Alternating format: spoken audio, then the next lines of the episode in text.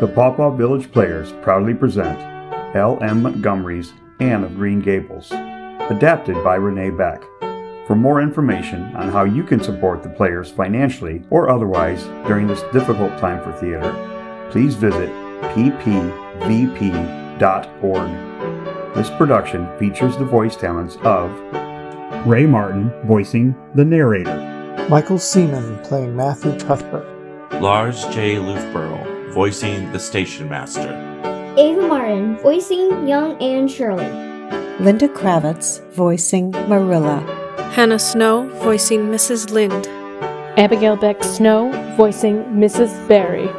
Bridget McCafferty, voicing Diana Barry. Patrick McCafferty, voicing Mr. Phillips. Keelan McCafferty, voicing Josie Pye. Logan McCafferty, voicing Gilbert Blythe. Eliana Ebner, voicing Older Anne.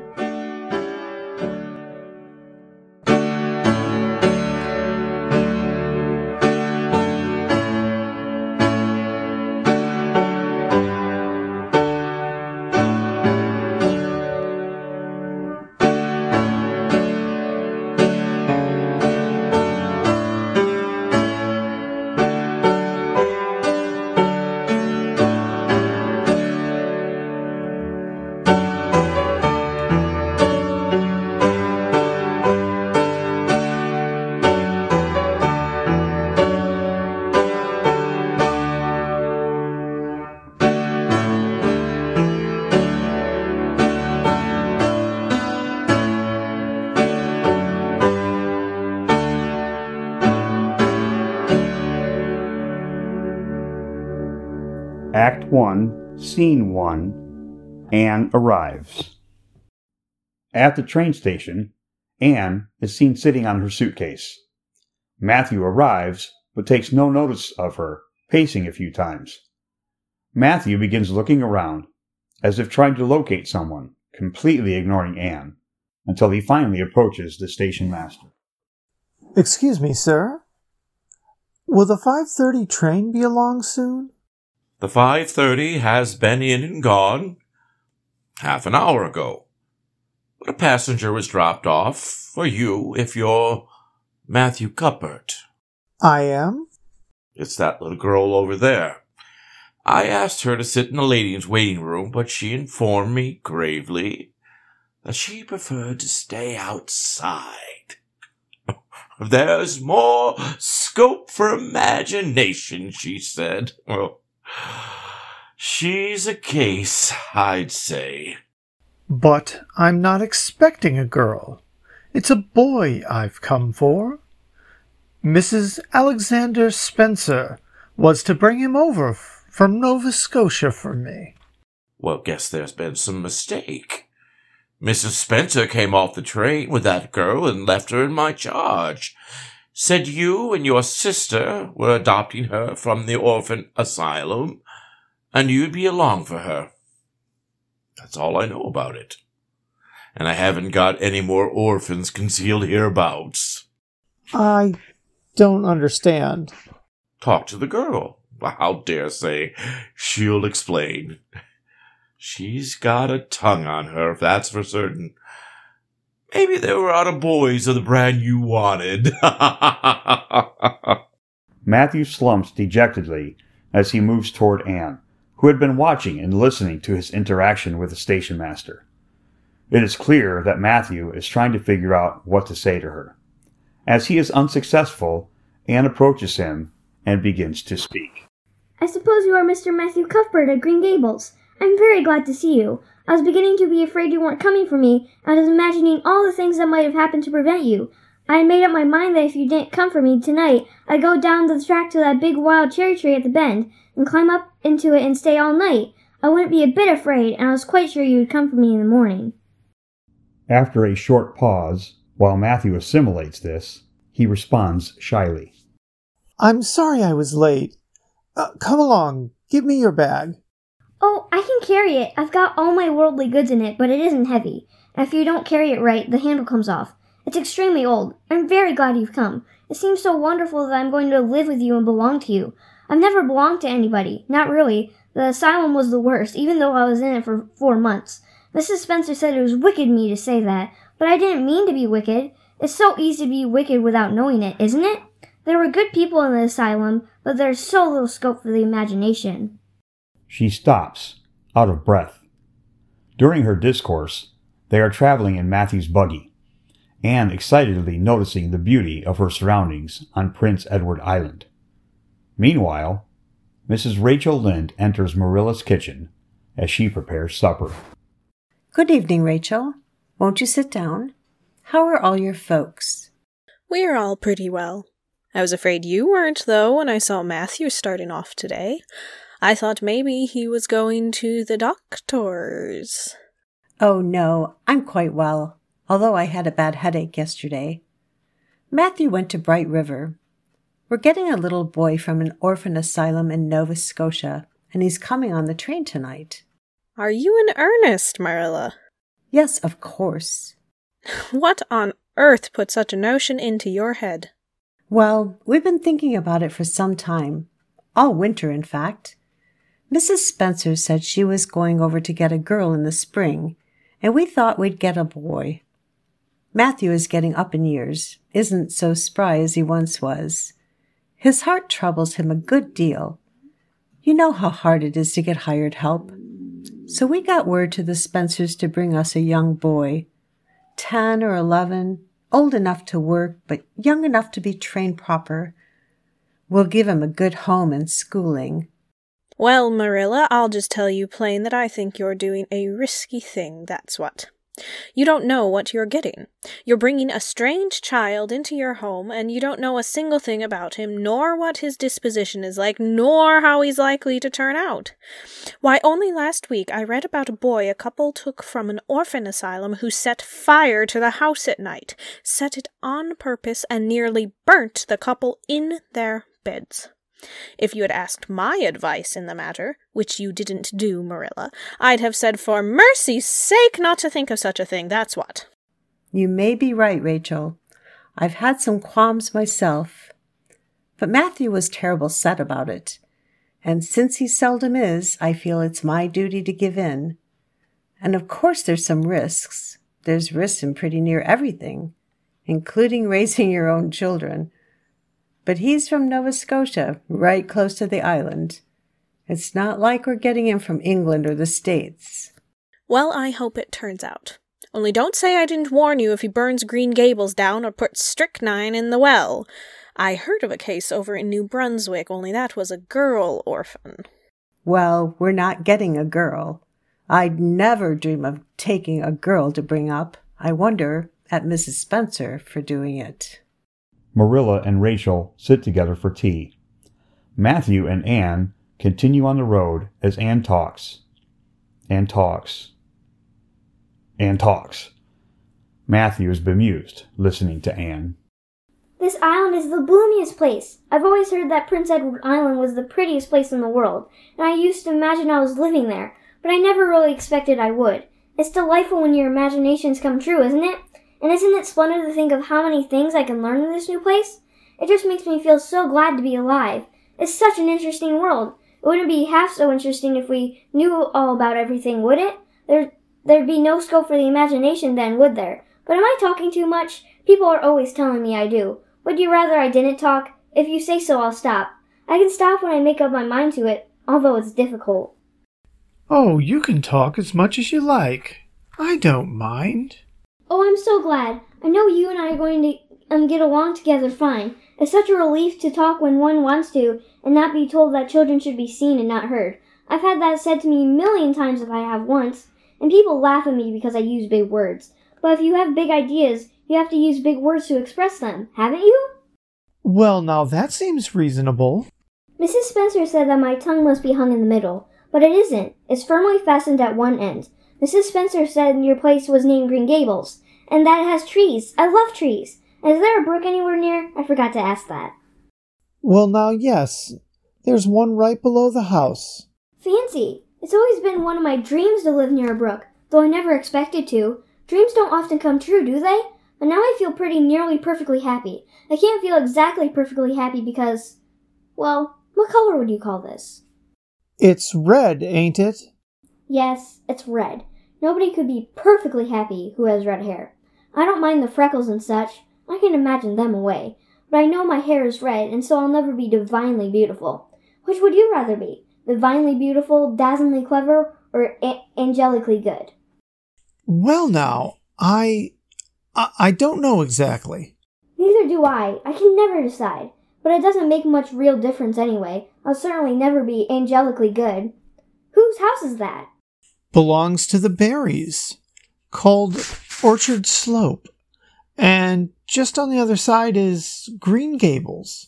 Has Mr. Barry any little girls? I mean, about my size? He's got one about 11. Her name is Diana. What a perfectly lovely name. Well, now, I dunno. There's something dreadfully heathenish about it, seems to me. I'd rather Jane or Mary something sensible like that. But a schoolmaster was boarding there, and they gave him the naming of her, and he called her Diana. I wish there had been a schoolmaster like that around when I was born then. Oh, is this it? Are we home? Oh, it seems as if I must be in a dream. I must be black and blue from the elbow up. I pinched myself so many times today. I was afraid it was all a dream, so I pinched myself until I decided that I'd just go on dreaming as long as I could. So I stopped pinching. But it's real, and we're nearly home. As they arrive at the farmhouse, Marilla comes out of the house and meets them, looking curiously and not happily at Anne, and in confusion at Matthew. Matthew Cuthbert, who's that? Where's the boy? There wasn't any boy. There was only her. No boy? But there must have been a boy. We sent word to Mrs. Spencer to bring a boy. Well, she didn't. She brought her. I asked the station master, and I had to bring her home. She couldn't be left there, no matter where the mistake had come from. Well, this is pretty piece of business. You don't want me? Because I'm not a boy. I might have expected it. Nobody ever did want me. I might have no- known it was all too beautiful to last. Nobody really did want me. Oh, what shall I do? I'm going to burst into tears. Anne begins to cry loudly and fiercely. Matthew and Marilla are unsure what to do. Finally, Marilla steps toward Anne. Well, there's no need to cry so about it. Yes, there is need. You would cry too if you were an orphan and had to come to a place you thought was going to be home and found that they didn't want you because you weren't a boy. Oh, this is the most tragical thing that could ever happen to me.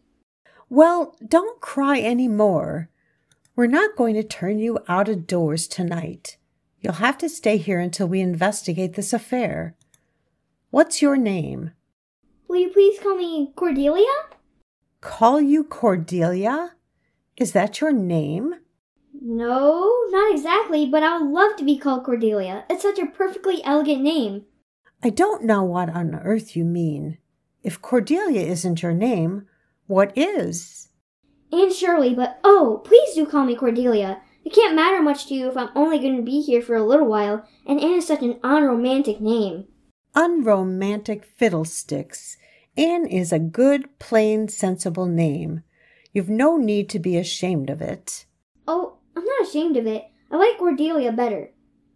But if you call me Anne, please call me Anne spelled with an E.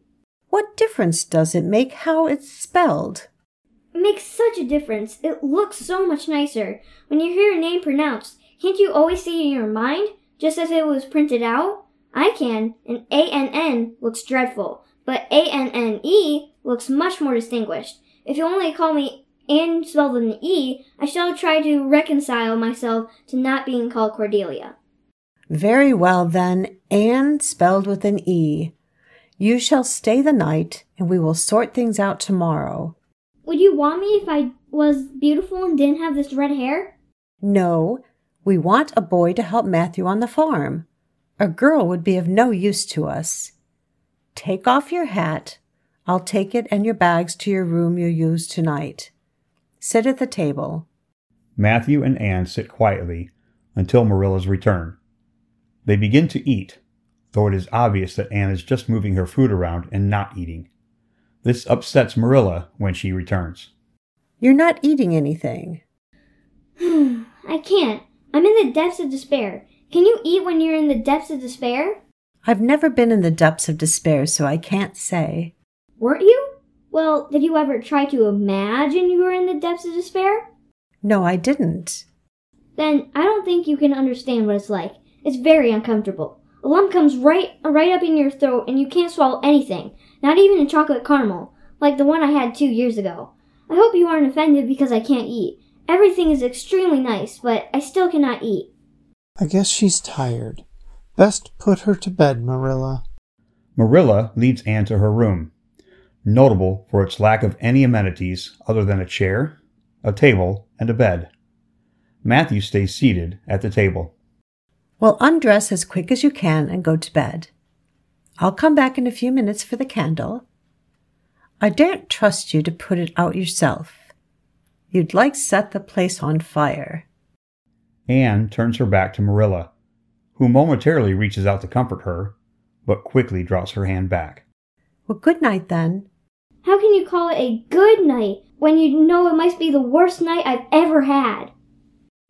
Anne quickly turns away again.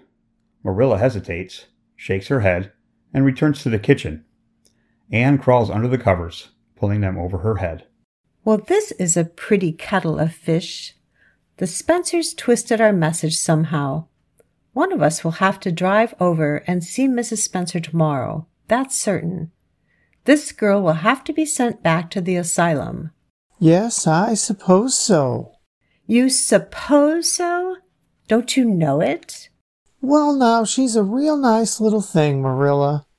It's kind of a pity to send her back when she's so set on staying here. Matthew Cuthbert, you don't mean to say you think we ought to keep her? Well, now, no, I suppose not. Not exactly. I suppose we can hardly be expected to keep her. I should say not. What good would she be to us? We might be some good to her. Matthew Cuthbert, I believe that child has bewitched you. I can see as plain as plain that you want to keep her. Well, now, she's a real interesting little thing. You should have heard her talk coming from the station. Oh, she can talk fast enough. I saw that at once. It's nothing in her favor either. I don't like children who have so much to say. I don't want an orphan girl, and if I did, she isn't the style I'd pick out. There's something I don't understand about her. No, she's got be dispatched straight away back to where she came from. I could hire a French boy to help me, and she'd be company for you. I'm not suffering for company, and I'm not going to keep her. Well, now it's just as you say, of, of course, Marilla. I'm going to bed. Matthew exits to his bedroom.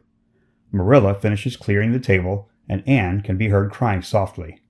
The night passes.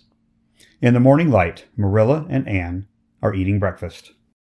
I'm pretty hungry this morning. The world doesn't seem such a Halloween wilderness as it did last night. Mornings are interesting, don't you think? You don't know what's going to happen through the day, and there's so much scope for the imagination. I'm glad it's not rainy today because it's easier to be cheerful and bear up under affliction on a sunshiny day.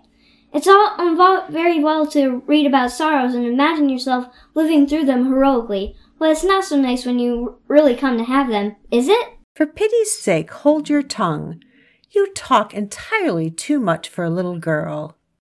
Anne makes a point of keeping quiet, even only slightly opening her mouth to eat. Marilla looks at her periodically and begins to show signs of discomfort at the quiet. She finally gives up eating and stands. Can you wash dishes right? Pretty well. I'm better at looking after children, though. I've had so much exper- experience at that. It's such a pity you haven't any here for me to look after. I don't feel as if I wanted any more children to look after than I've got at present. Your problem enough in all conscience.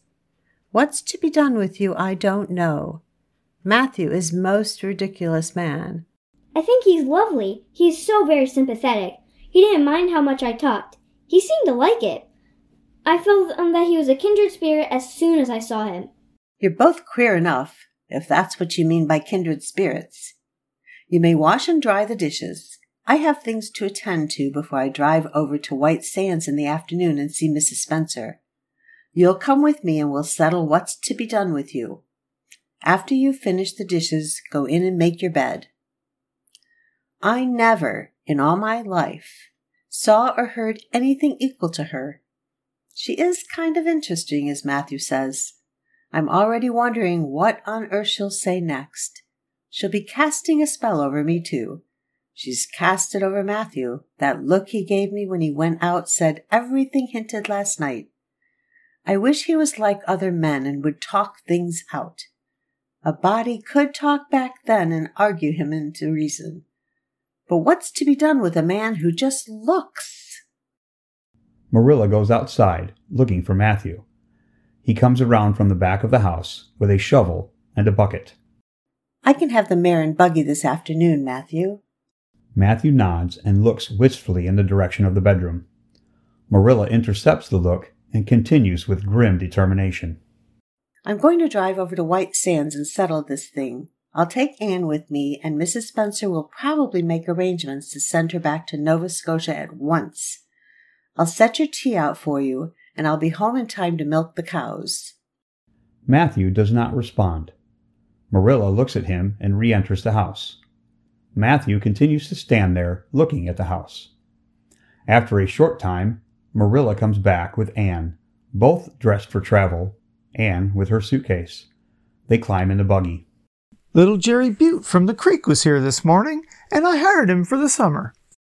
At these words, Marilla pauses, her back to Matthew.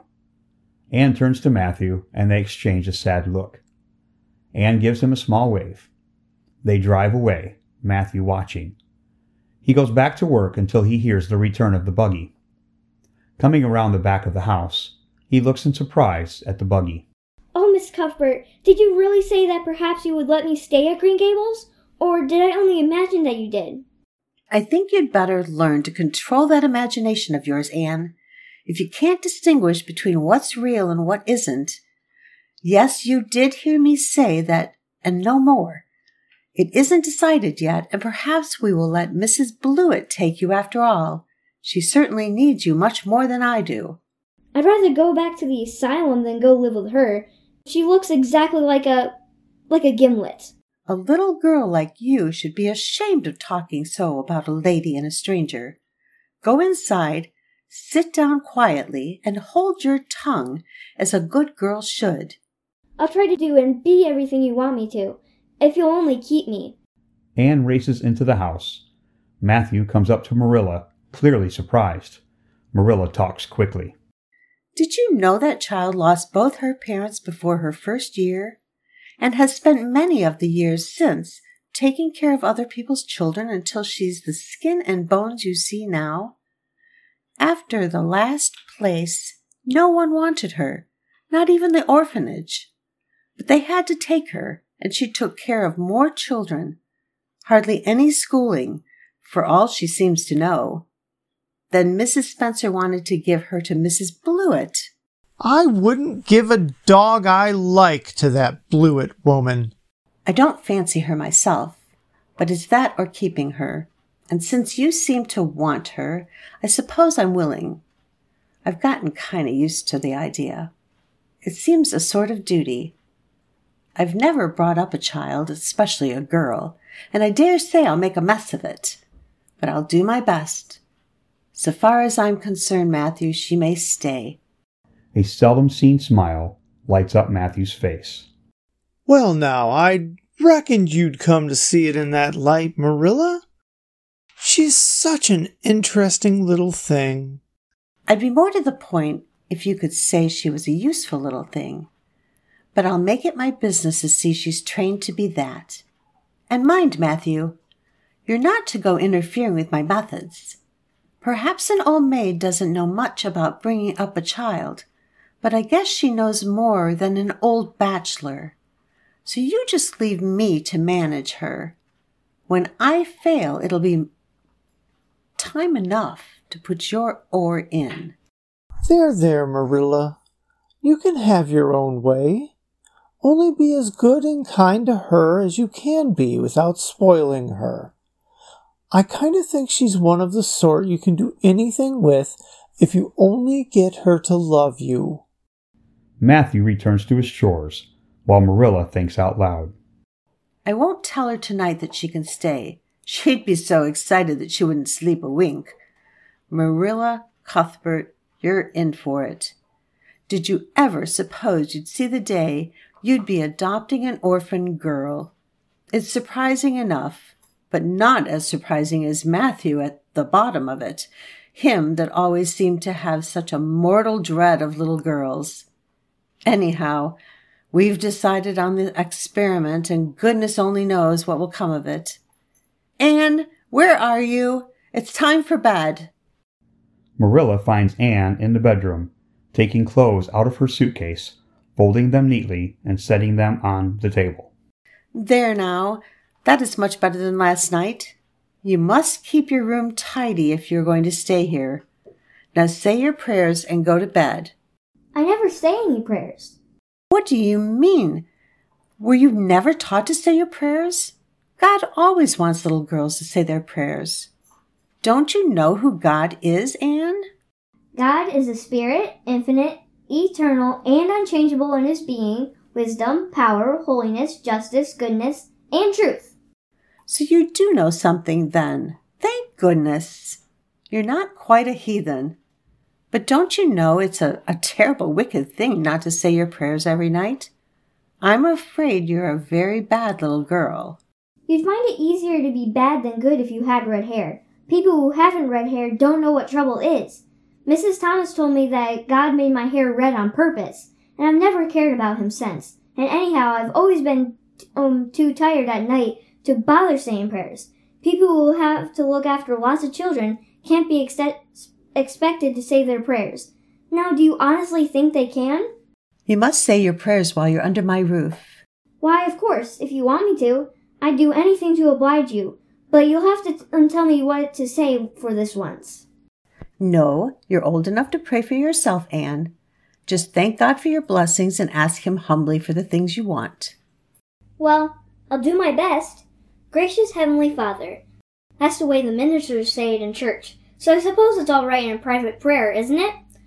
Gracious Heavenly Father, I thank Thee for the White Way of Delight and the Lake of Shining Waters and Bonnie and the Snow Queen. I'm really extremely grateful grateful for them, and that's all the blessings I can think of just for now, just now to thank thee for. As for the things I want, they're so numerous that it would take me a great deal of time to name them all, so I will only mention the two most important. Please let me stay at Green Gables, and please let me be good looking when I grow up. I remain yours respectfully, Anne Shirley. There! Did I do all right? I could have made it more flowery if I had had a little more time to think it over. Marilla is completely astonished opening her mouth a number of times, but unable to speak. Anne continues. I should have said Amen in place of yours respectfully, shouldn't I? The way the ministers do. I've forgotten it, but I felt a prayer should be finished off in some way, so I put it in the other. Do you suppose it will make any difference? I I don't suppose it will. Go to sleep now like a good child. Good night. I can say good night tonight with a clear conscience. Marilla leaves Anne in her room and returns to the kitchen. Matthew is sitting at the table. She marches up to him and stands over him. Matthew Cuthbert, it's about time somebody adopted that child and taught her something. She's next door to a perfect heathen. Will you believe that she never said a prayer in her life till tonight? I'll borrow some books from the minister and send her to Sunday school as soon as I can make suitable clothes for her. I foresee that I shall have my hands full. Well, we can't get through this world without our share of trouble. I've had a pretty easy life of it so far, but my time has come and I suppose I'll just have to make the best of it. With hands on hips, she is resigned to her fate. Matthew is beaming with joy. Scene 2 Anne learns her fate and meets Mrs. Lynde. The next morning, Anne and Marilla are working in the kitchen. Anne is anxious and can no longer keep silent. Oh, please, Miss Cuthbert, won't you tell me if you are going to send me away or not? I've tried to be patient all morning, but I cannot bear not knowing. It's a dreadful feeling. Please tell me. You haven't finished cleaning there. Please do so. Anne attempts her chore, all the while looking at Marilla with pleading eyes. Finally, Marilla gives in. Well, I suppose I might as well tell you. Matthew and I have decided to keep you. That is, if you will try to be a good little girl and show yourself grateful. Anne immediately falls into a chair and begins crying. Why, child, whatever is the matter? I'm crying. I can't think why. I'm glad as glad can be. Glad doesn't seem the right word at, at all. It's something more than glad. I'm so happy. I'll try to be so good. It will be uphill work, I expect, for I've been told often I was desper- desperately wicked. However, I'll do my very best. But can you tell me w- why I'm crying? I suppose it's because you're all excited and worked up. Try to calm yourself. I'm afraid you both cry and laugh far too easily. Yes, you can stay here and we will try to do right by you. You must go to school, but that can wait until September. What am I to call you? Can I call you Aunt Marilla? Would it make me um it would make me feel as if I belonged to you. No, I'm not your aunt, and I don't believe in calling people names that don't belong to them. But we could imagine you were. I couldn't. Do you never imagine things different from what they really are? No. Oh, how much you miss. I don't believe in imagining things different from what they really are. When the Lord puts us in certain circumstances, He doesn't mean for us to imagine them away. And that reminds me. Go into the sitting room, Anne, and bring me the card that's on the mantel. The Lord's Prayer is on it, and you'll devote your spare time this afternoon to learning it by heart. There's to be no more of such praying as I heard last night. I suppose I was very awkward, but then I never had any practice. You couldn't really expect a person to pray very well the first time she tried, could you? I thought out a splendid prayer after I went to bed. It was nearly as long as a minister's and so poetical. But would you believe it? I couldn't remember one word when I woke up this morning, and I'm afraid I'll never be able to come uh, come to think out one as good. Somehow, uh, things are never so good when they're thought out a second time. Have you ever noticed that? Here is something for you to notice, Anne. When I tell you to do a thing, I want you to obey me at once and not stand stock still and discourse about it. Just you go and do as I bid. Anne runs out of the room. Mrs. Lynde enters. Good afternoon, Rachel. Good afternoon, Marilla. I've been hearing some surprising things about you and Matthew. I don't suppose you are any more surprised than I am myself. I'm getting over my surprise now. It was too bad there was such a mistake. Couldn't you have sent her back? I suppose we could, but we decided not to. Matthew took a fancy to her, and I must say I like her myself, although I admit she has her faults. The house seems a different place already. She's a real bright little thing. It's a great responsibility you've taken on yourself. You don't know much about her or her real disposition, I suppose, and there's no guessing how a child like that will turn out.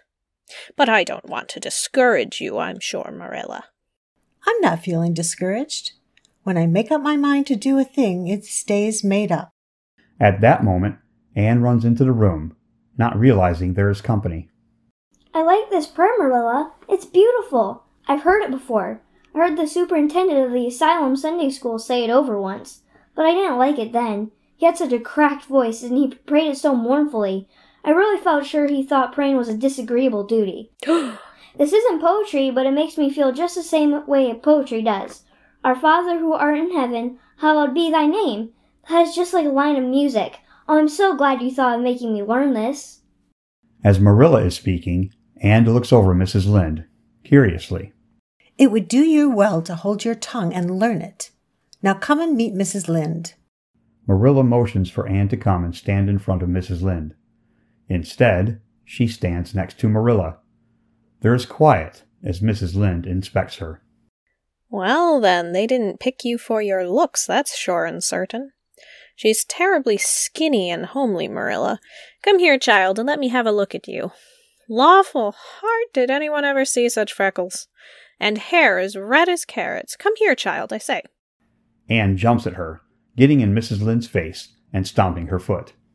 I hate you! I hate you! I hate you! I hate you! How dare you call me skinny and ugly? How dare you say I'm freckled and redheaded? You are a rude, impolite, unfeeling woman! Anne!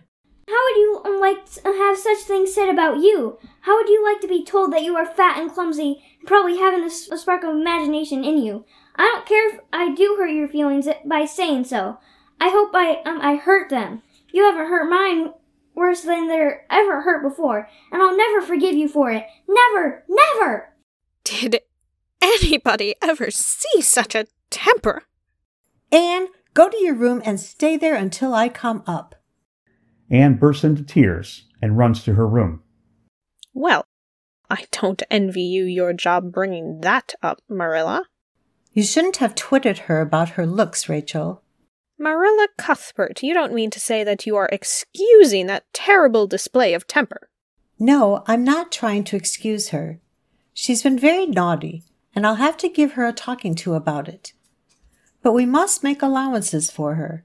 She's never been taught what is right, and you were too hard on her, Rachel. Well, I see that I'll have to be very careful what I say after this, Marilla, since the fine feelings of orphans, brought from goodness knows where, have to be considered before anything else. Oh, no, I'm I'm not vexed. Don't worry yourself. I'm too sorry for you to leave any room for anger in my mind. You'll have your own trouble with that child. But if you'll take my advice, which I suppose you won't do, although I've brought up ten children and buried two, you'll do that talking to you mention with a fair sized birch switch. I should think that would be the most effective language for that kind of a child. Her temper matches her hair, I guess. Well, good day, Marilla. I hope you'll come down and see me often, as usual, but you can't expect me to visit again in a hurry if I'm liable to be flown at and insulted in such a fashion. It's something new in my experience. Mrs. Lynde leaves quickly, clearly angry. Marilla looks thoughtful, then joins Anne in her bedroom. Anne is lying face down on her bed. Anne, Anne, sit up this minute and listen to what I have to say to you. Anne slowly sits up, sniffling and wiping her face. This is a nice way for you to behave. She hadn't any right to call me ugly and redheaded. You hadn't any right to fly into such a flurry and talk the way you did to her, Anne. I'm sure I don't know why you should lose your temper like that just because Mrs. Lynde said you were red haired and homely. You say it to yourself often enough. Oh, there's such a difference between saying saying a thing yourself and hearing other people say it. You may know a thing so is so, but you can't help hoping other people don't quite think it is. I couldn't help it. When she said those things, something just rose right up um, right up in me and choked me. I had to fly out at her.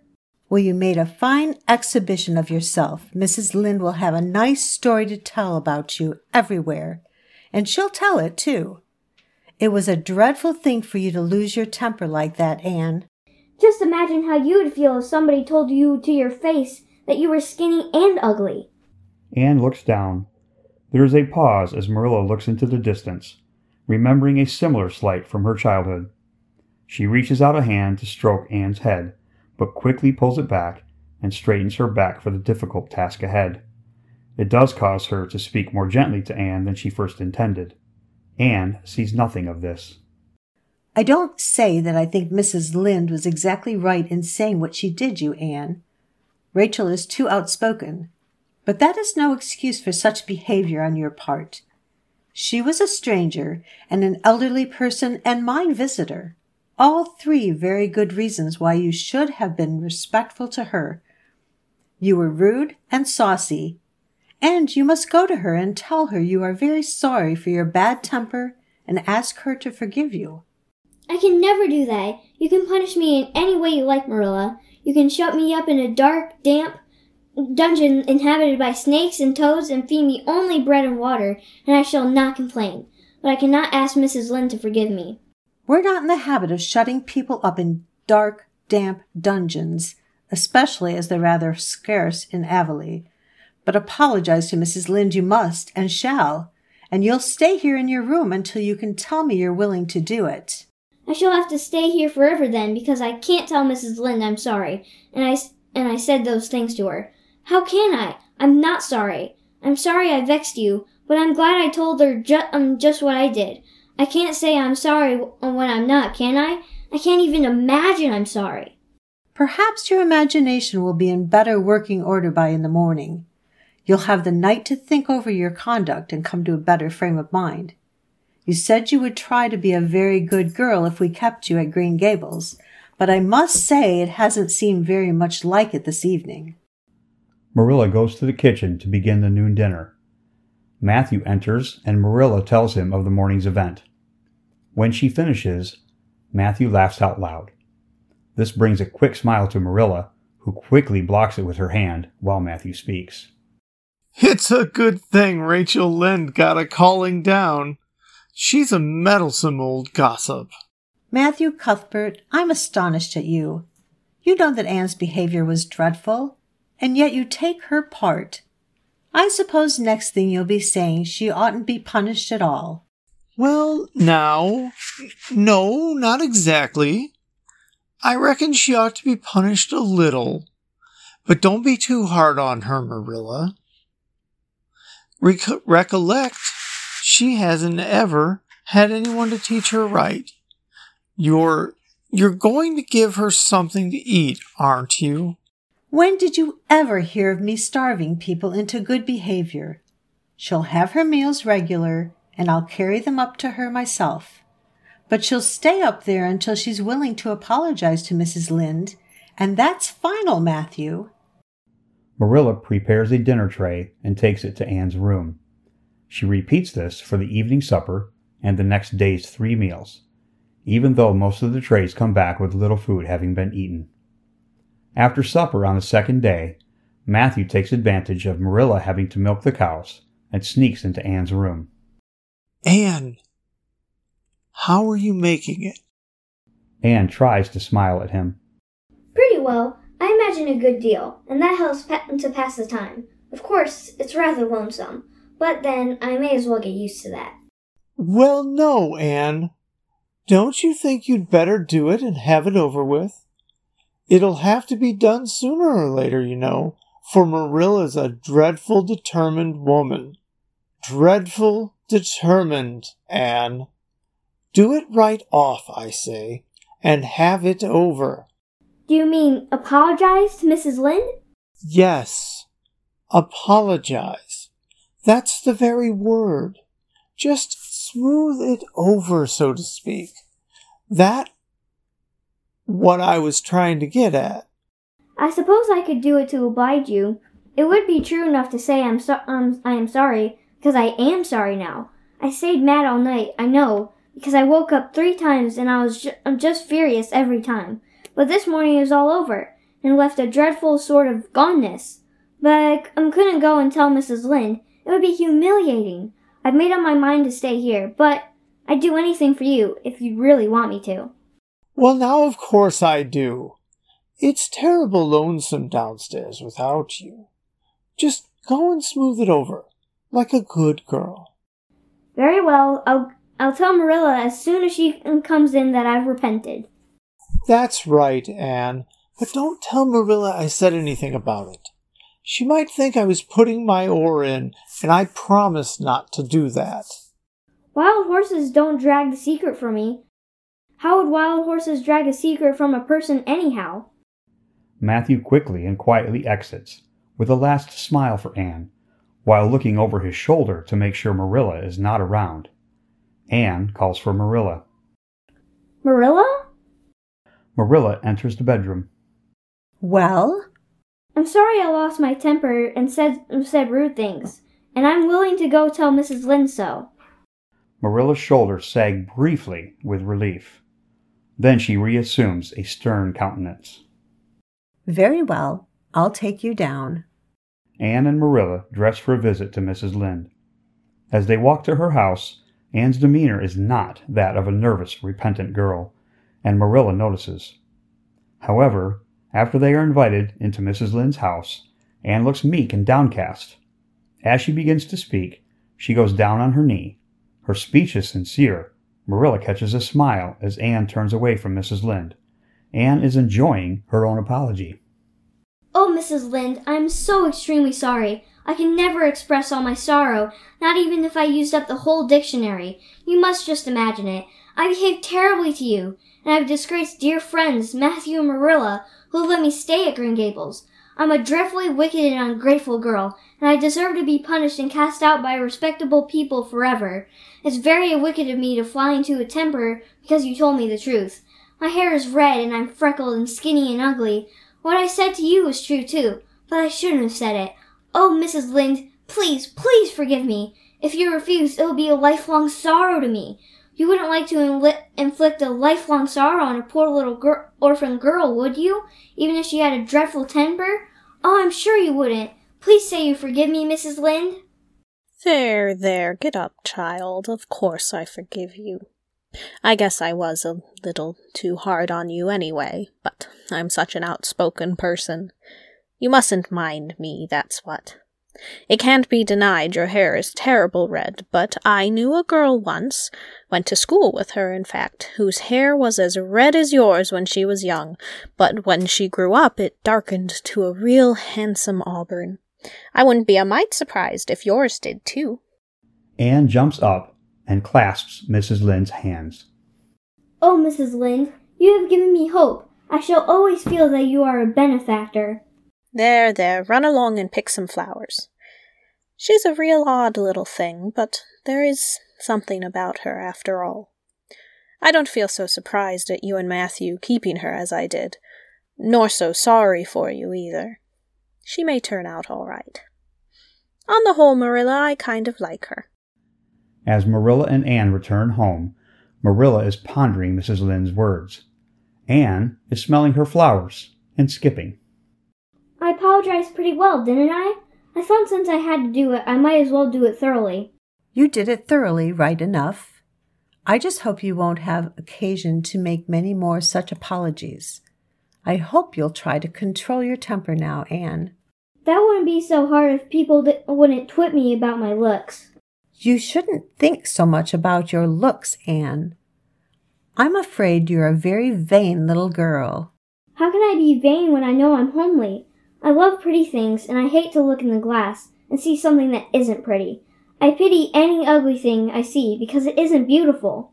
Handsome is as handsome does. I've had that said to me before, but I have my doubts about it. Aren't these beautiful flowers, and wasn't it nice of, of Mrs. Lynde to let me pick them? Aren't the stars beautiful? Anne, do hold your tongue. It's lovely to be going home and know it's home.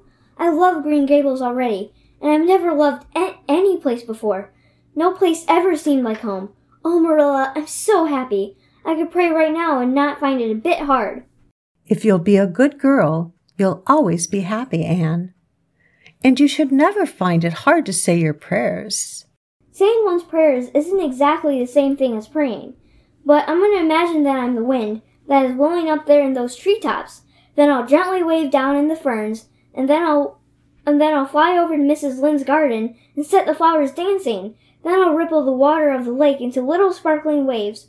Oh, there's so much scope for the imagination in the wind. So I'll not talk any more just now, now Marilla. Thanks be to goodness for that. Scene 3 Anne and her bosom friend. Anne, I think you'll finally meet Diana soon. I hear she's home. Oh, Marilla, I'm frightened. What if she shouldn't like me? It would be the most tragical disappointment of my life. Now don't get into a fluster. And I do wish you wouldn't use such long words. It sounds so funny in a little girl. I guess Diana will like you well enough. It's her mother you've got to reckon with. If she doesn't like you, it won't matter how much Diana does. And if she has heard about your outburst to Mrs. Lynde, I don't know what she'll think of you. You must be polite and well behaved. And don't make any of your startling speeches. For pity's sake, if the child isn't actually trembling. Oh, Marilla, you'd be excited too if you were going to meet a little girl you hope to be your um, bosom friend and whose mother mightn't like you. Marilla and Anne leave for a walk and meet Mrs. Barry and Diana. And look who's coming our way. Good day, Mrs. Barry. Good day to you, Marilla. Diana and I thought we'd meet up with you soon. And this is the little girl you have adopted, I suppose? Yes, this is Anne Shirley. Spelled with an E. How are you? I am well in body, although considerably rumpled up in spirit. Thank you, ma'am. There wasn't anything startling in that, was there, Marilla? This is my little girl, Diana. Diana, you might go and play with Anne. It will be better for you than straining your eyes over that book. She reads entirely too much, and I can't prevent her, for her father aids and abets her. She's always poring over a book. I'm glad she has the prospect of a playmate. Perhaps it will take her more out of doors. Mrs. Barry links arms with Marilla as she's speaking and leads her away from the two girls. Anne and Diana move farther away from Mrs. Barry and Marilla so they can talk privately. Oh, Diana, do you think. Oh, do you think you can like me a little enough to be my bosom friend? Why, I guess so. I'm awfully glad you've come to live at Green Gables. It will be jolly to have somebody to play with. There isn't any other girl who lives near enough to play with, and I've no sisters big enough. Will you swear to be my friend forever and ever? Why, it's dreadfully wicked to swear. Oh, no, not my kind of swearing. It just means vowing and promising solemnly. Well, I don't mind doing that. How do you do it? We must join hands, like so. It ought to be over running water. Well, just imagine this path is running water. I'll repeat the oath first. I solemnly swear to be faithful to my um, bosom friend, Diana Barry, as long as the sun and moon shall endure. Now you say and put my name in it. I solemnly swear to be faithful to my bosom friend, Anne Shirley, with an E, as long as the sun and moon shall endure. You're a queer girl, Anne. I heard before that you were queer, but I believe I'm going to like you real well. The girls put their heads together, laughing and talking. Come along then, Diana. It's time we were home. Tell Anne, is it, that you'll see her soon, most likely in school. Anne and Diana hug and say their goodbyes as Marilla and Anne walk toward home. Well, did you find Diana a kindred spirit? Oh, yes. Oh, Marilla, I'm the happiest girl on Prince Edward Island this very moment. I assure you I'll say my prayers with a right good will tonight. Diana and I are going to build a playhouse. Diana is going to lend me a perfectly splendid and tremendously exciting book to read. She's going to show me a place in the woods where the rice lilies grow. Diana is going to teach me a song and give me a beautiful picture to put up in my room. I wish I had something to give Diana. We have agreed to call the spring down by the log bridge the, the Dryad's Bubble. A Dryad is sort of a grown up fairy, I think. Well, all I hope is you won't talk Diana to death.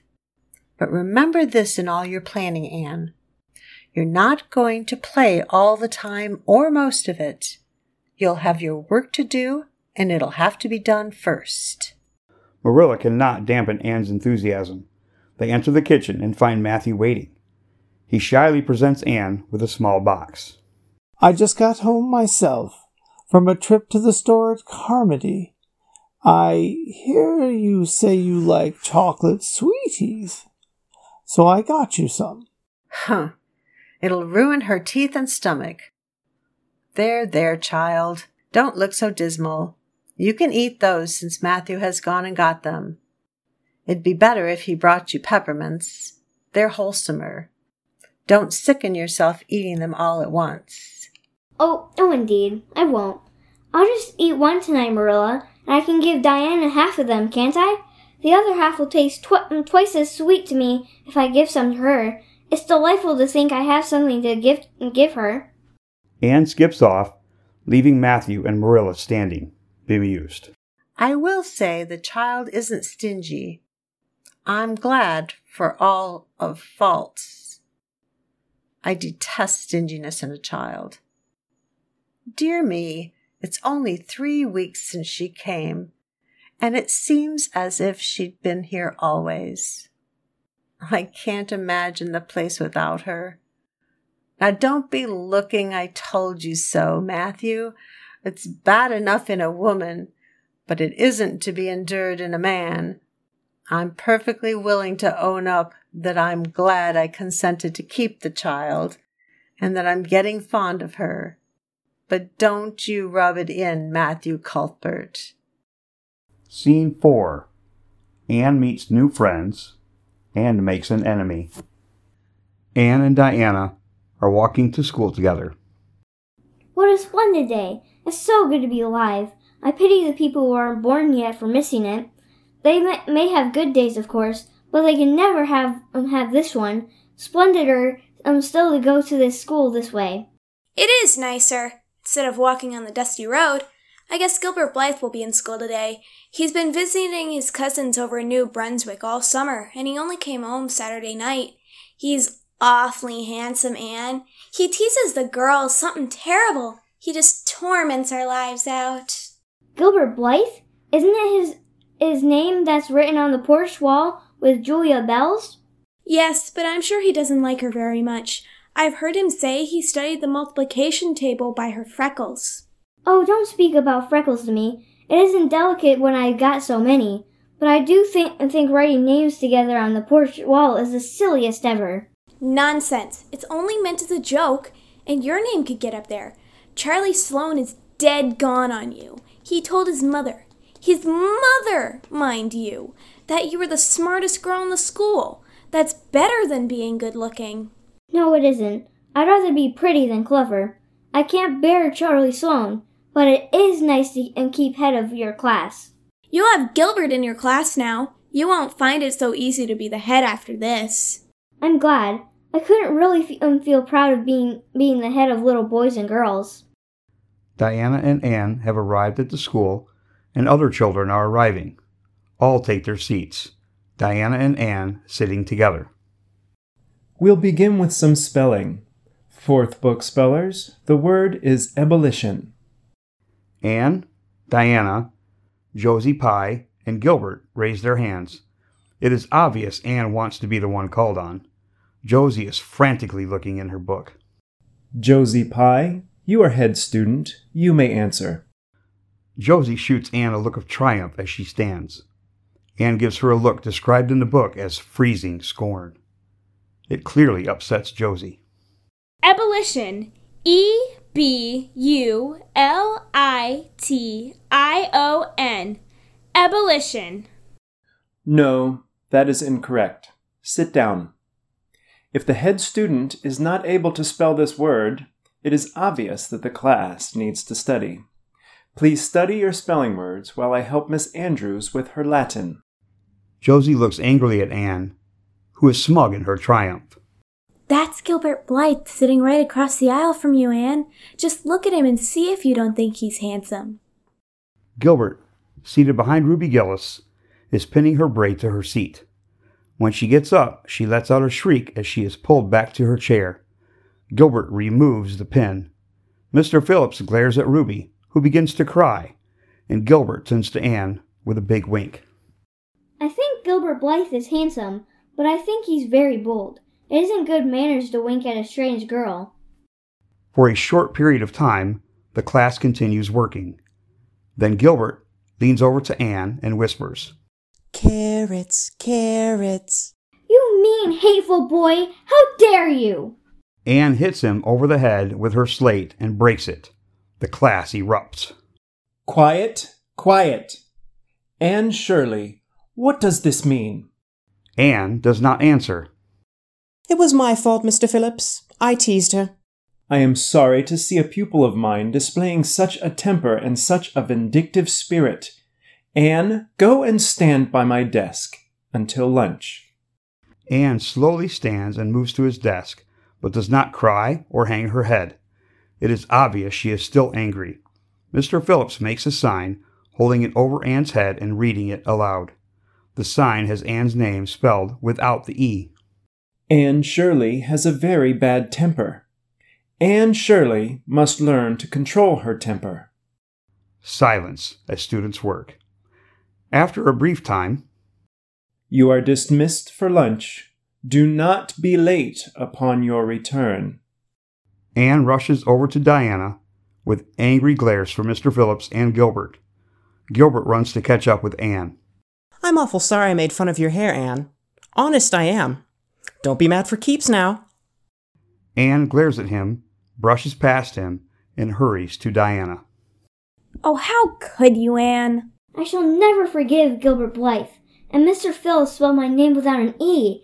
The iron has entered in, into my soul, Diana. The students eat their lunch, then run and play outside. Anne moves, by herself, away from the girls. The boys are between her and the rest of the girls. When Mr. Phillips rings the bell for class to resume, the girls arrive on time. The boys are rushing, late, while Anne catches up with the boys and arrives with them, though they are late. Anne is out of breath with flowers scattered messily in her hair. Anne Shirley, since you seem to be so fond of the boys' company, we shall indulge your taste for this afternoon. Take those flowers out of your hair and sit with Gilbert Blythe. Some of the children snicker. Others look at Anne with pity. Diana removes the flowers from her hair. Anne doesn't move. Did you hear what I said, Anne? Yes, sir, but I didn't suppose you really meant it. I assure you I did. Obey me at once. Anne pauses, then deliberately, with head held high, marches over and sits next to Gilbert. She puts her head in her hands and stays that way. Gilbert makes a show of being absorbed in his work.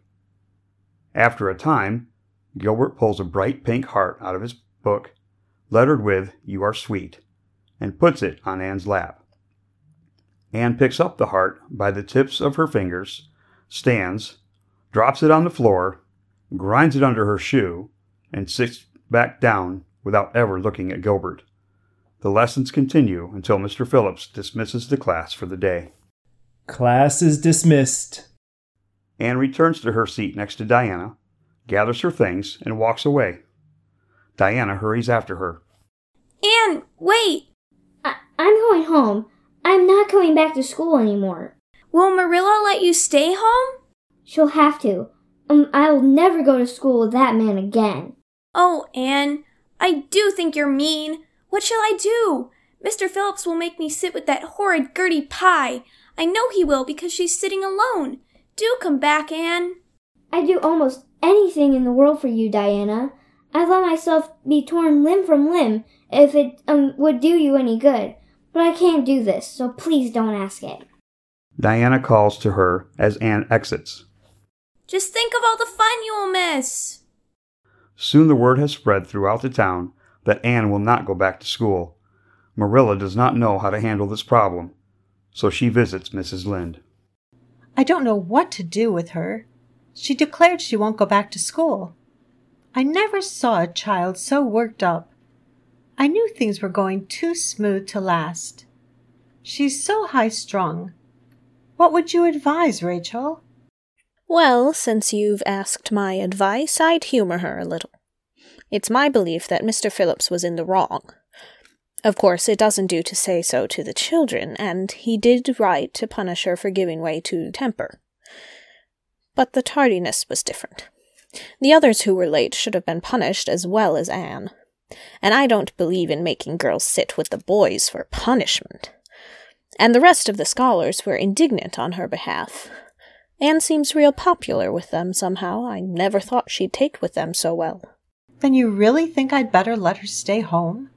Yes. That is, I wouldn't say school to her again until she said it herself. She won't miss much as far as that goes. Mr. Phillips isn't any good at all as a teacher. He'd never have got the school for another year if his uncle hadn't been a trustee, leading the other two around by the nose. Marilla follows Mrs. Lynde's advice, and Anne stays home, helping each day with chores. Scene 5 Anne's Tragic Tea. Anne and Marilla are working in the kitchen. I'm going to a meeting of the Aid Society at Carmody this afternoon, Anne, and I won't likely be home before dark. You'll have to get Matthew and Jerry their supper, so mind you don't forget to put the tea to draw until you sit down at the table as you did last time. It was dreadful of me to forget, but Matthew was so good. He never scolded a bit. He put the tea on himself, and I told him a story while we waited. I had to make up the ending, and Matthew said he couldn't tell what was new. Matthew would think it all right, Anne, if you took a notion to get up and have dinner in the middle of the night. But you keep your wits about you this time. And I don't really know if I'm doing right. It may make you more addlepated than ever. But you can ask Diana to come over and spend the afternoon with you and have tea here. Oh, Marilla, how perfectly lovely! You are able to imagine things after all, or else you never understood how I've longed for that very thing. It will seem so nice and grown uppish. No fear of my forgetting to put the tea to draw when I have company. Oh, Marilla, can I use the rosebud spray tea set? No, indeed. You know I never use that except for the minister or the aides. You'll use the old brown set. But you can open the little yellow crock of cherry preserves. It's time it was being used anyhow. I believe it's beginning to go. And you can cut some fruit cake and have some of the cookies and the snaps. I can just imagine myself sitting down at the head of the table and pouring out the tea, asking Diana if she takes sugar, even though I know she doesn't, and then pressing her to take another piece of fruitcake and helping of preserves. Oh, Marilla, it's a wonderful sensation just to think of it. May we use the parlor? No, the sitting room will do, but there's a half bottle of cherry cordial left over from the church social, and you girls may have that along with a cookie to eat in the afternoon. I'm sure tea will be late because Matthew is hauling potatoes to the boat today. Now run and tell Diana, and then I'll be off. Anne runs out as Marilla shakes her head with a smile. Soon it is time for Marilla to leave. Diana arrives, and Anne and Diana sit primly at the table with glasses in their hands. Diana is sipping the red drink. How is your mother? She is very well, thank you. I suppose Mr. Cuthbert is hauling potatoes to the boat this afternoon? Yes, our potato crop is very good this year. I hope your father's potato crop is good too. It is fairly good, thank you. Have you picked many of your apples yet? Oh, ever so many. I just picked quite a few. Of course, I ate a lot also. This is awfully nice raspberry cordial, Anne. I didn't know raspberry cordial was so nice. I'm real glad you like it. Take as much as you want. I'm still full from all those apples I ate. And I need to stir the fire for our tea. Anne tends the fire while Diana finishes her first glass. And a second one. By the time Anne returns, she is on her third glass. Her speech is becoming slurred. This is the nicest cordial I ever drank. It's ever so much nicer than Mrs. Lynde's, although she brags of hers so much. It doesn't taste a bit like hers. I should think Marilla's raspberry cordial would probably be much nicer than Mrs. Lynde's. Marilla is a famous cook. She's trying to teach me to cook, but I assure you, Diana, it is uphill work. There is so little scope for imagination in cookery. You just have to go by the rules. The last time I made a cake, I forgot to put the flour in. I was thinking of the loveliest story about you and me, Diana. You had smallpox, and I was the only one to nurse you. You got better, but I died, and you planted flowers on my grave. Oh, it was such a pathetic tale, Diana. Tears rained down over my cheeks while I mixed the cake. But I forgot the flour, and the cake was a dismal failure. Marilla was very cross, and I don't wonder. I'm a great trial to her. Diana stands up, very unsteadily. I'm I'm awful sick. I I must go right home. Oh, you mustn't go home without your tea. I must go home. Let me get you some lunch. Fruit cake and cherry preserves. Lie down on the sofa for a little while and you'll get better. I must go home. I never heard of company going home without tea. Oh, Diana, you suppose that it's possible you're really taking the smallpox? If you are, I'll go and nurse you. You can depend on that. I'll never forsake you, but I do wish you'd stay till after tea. Where do you feel bad? I'm awful dizzy. All right, I'll walk you to your fences. Let me get your hat. Anne retrieves Diana's hat. As Anne walks her home, Diana is weaving erratically and leaning heavily on Anne. Anne serves Matthew's tea without incident, and the next few days pass without adventure. A few days after Anne and Diana's tea, Anne rushes into the kitchen where Marilla is working. Whatever has gone wrong now, Anne? I do hope you haven't gone and been saucy to Miss Lynde again. More loud sobbing. Anne Shirley, when I ask you a question, I want to be answered. Sit up this very minute and tell me what you are crying about. Oh, oh, Mrs. Lynde was up to see Mrs. Barry today, and Mrs. Barry was in an awful state. She says that I set Diana drunk Saturday and sent her home in a disgraceful condition.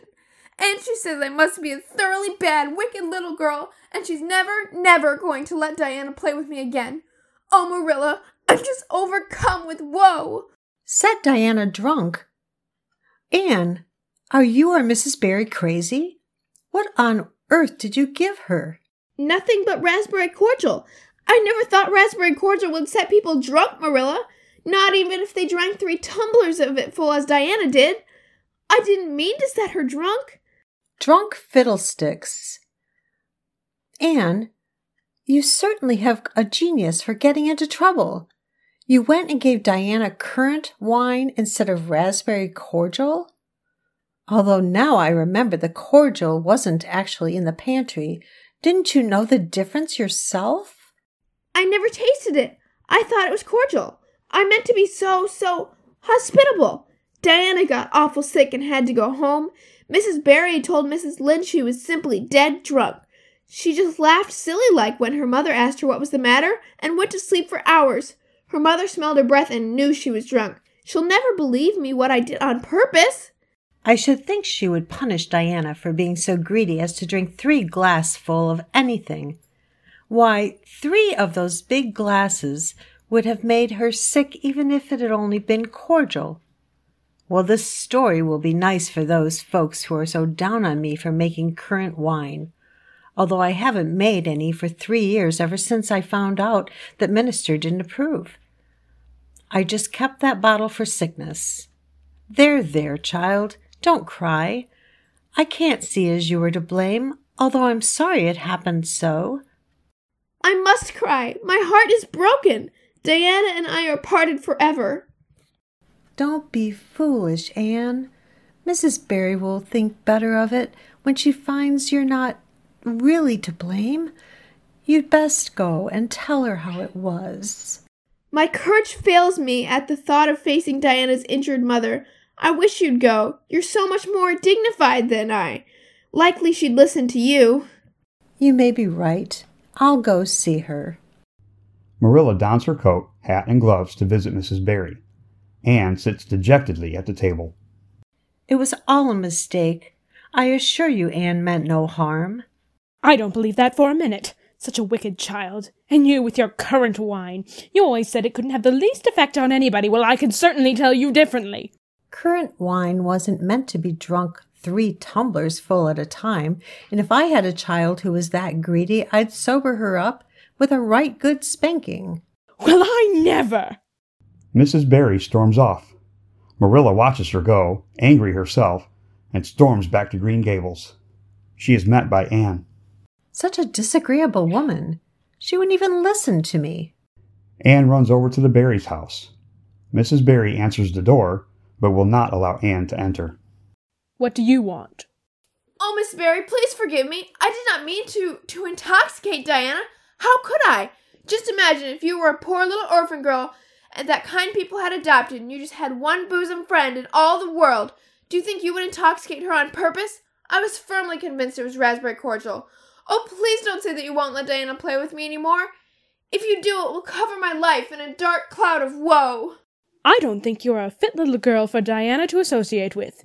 You'd better go home and behave yourself. Won't you let me see Diana just once to say farewell? Diana has gone over to Carmody with her father. Mrs. Barry closes the door in Anne's face. Anne stands there forlorn, then slowly makes her way home to Marilla.